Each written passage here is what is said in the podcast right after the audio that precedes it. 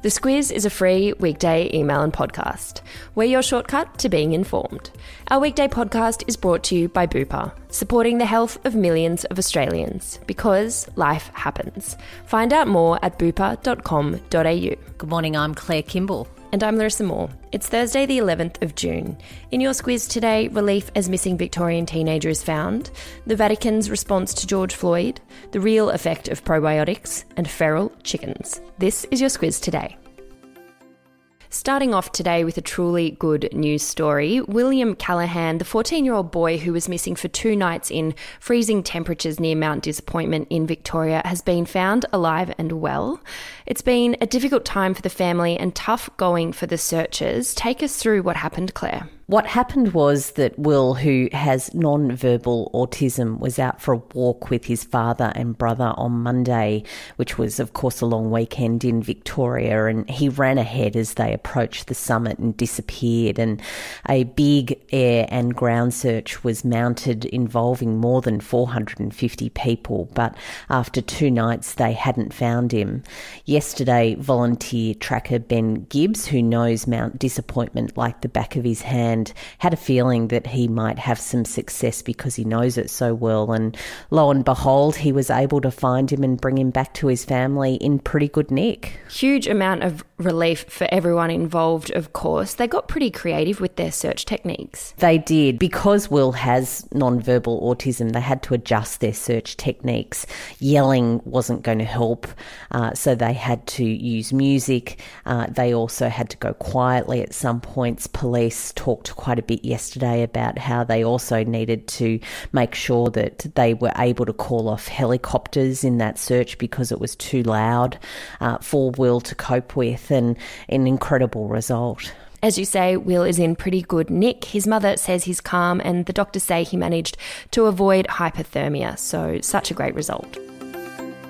We've seen the impact of the death of George Floyd go global through protests and demonstrations around the world, and now even the Vatican seems to be weighing in, Claire, something that is seen to be significant in a US election year. There is a reckoning that's starting to happen now about what all of this means for Donald Trump's chances of re election in November's presidential elections. And one of the interesting things to come through is that the Catholic Church is really starting to take a bit of a stand against Trump, which seems seems quite out there when you think about the Pope mm. campaigning against a sitting US president. But what they say is that the Holy See has reacted to George Floyd's death in a really significant way, that Pope Francis has named George Floyd a couple of times uh, and also offered support to an American bishop who was criticised for kneeling in prayer.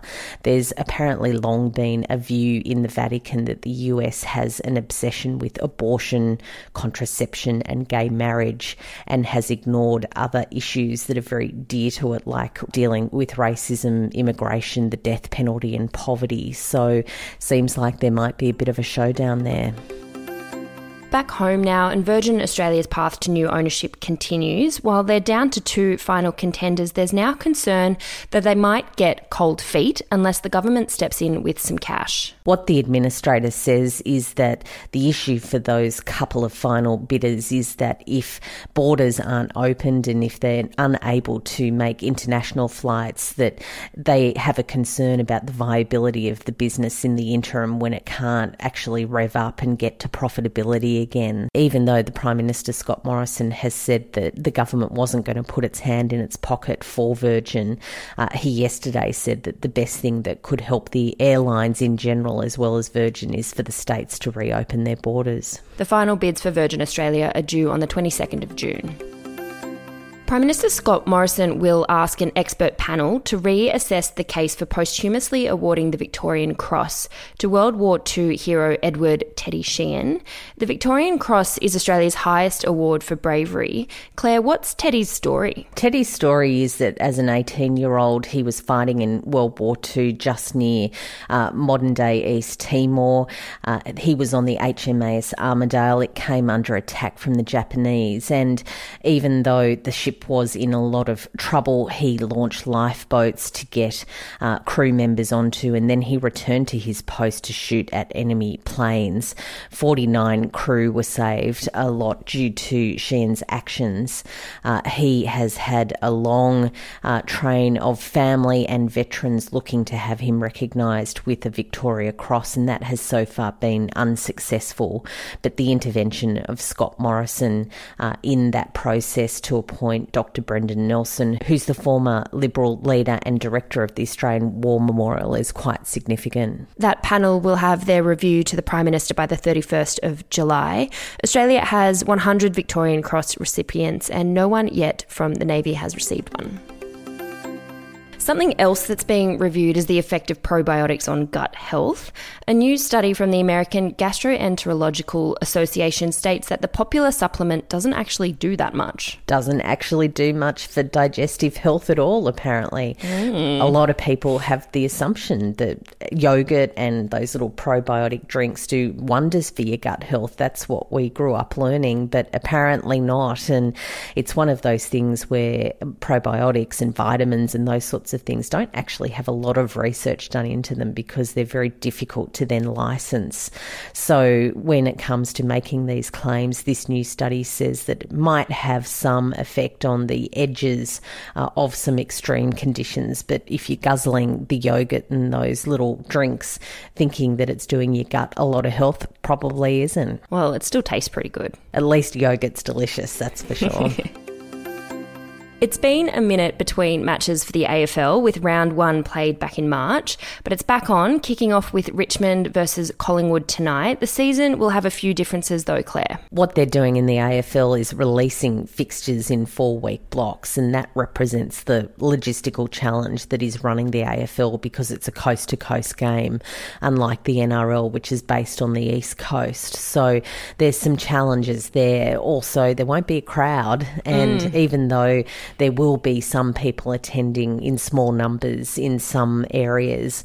If you're watching it on the telly, you can get used to that canned fake audience sound. Apparently, the fake crowd noise is actually super technical. They're customizing sounds from each ground, each team, kicks, penalties, etc. And Australia is world leading in the tech of it. There's a link in the Squiz Today email if you want to read more. Before we start wrapping up today, we've got a new Squiz Shortcut episode out today, as we do each Thursday. This week, we're taking a look at royal commissions, something we've had quite a few requests to do. There's been a number of high profile royal commissions uh, recently and ongoing. We're looking at one into bushfires and the aged care sector. So we have a look at how it all works and what it actually means and what it can lead to. You can find that episode by searching Squiz Shortcuts in your podcasting app. A written explainer is also up on the website. I'll put that link in your episode notes. And just a reminder that if you have a topic that you'd like covered in a Squiz Shortcut, send us an email to hello at thesquiz.com.au. Now, we know that animals reclaiming ground while everyone is under coronavirus lockdown is a big hit in our Squiz Kids podcast, but they're good for big Squiz people too. A village in New Zealand is suffering from a plague of feral chickens. Feral chickens, who would have thought? Apparently, Terrifying. they're absolutely terrorising this village uh, that's outside of Auckland. It did make me laugh quite a bit as a chicken lover, but I do know they can actually be quite vicious when they want to and terrifying that goes to our subject line today as well, which, uh, as we're on a bit of a Ray Charles bender, uh, I've got bend over, let me see you shake your tail feather. Oh, nice one. And I reckon there would have been a few happy dances being done on Mount Disappointment with the news that William was found as well. I think that's all from us. Have a good Thursday. We'll be back with you tomorrow. The Squiz is a free weekday email and podcast. We're your shortcut to being informed. Sign up at thesquiz.com.au. This week, our podcast is brought to you by Aware Super. As one of Australia's largest profit for member super funds, they have a range of helpful tools, like their My Retirement Planner, which allows you to see how much you'll need for retirement and provides an easy to understand plan of how to get there. And better still, it's free for all. Read the PDS and TMD at aware.com.au.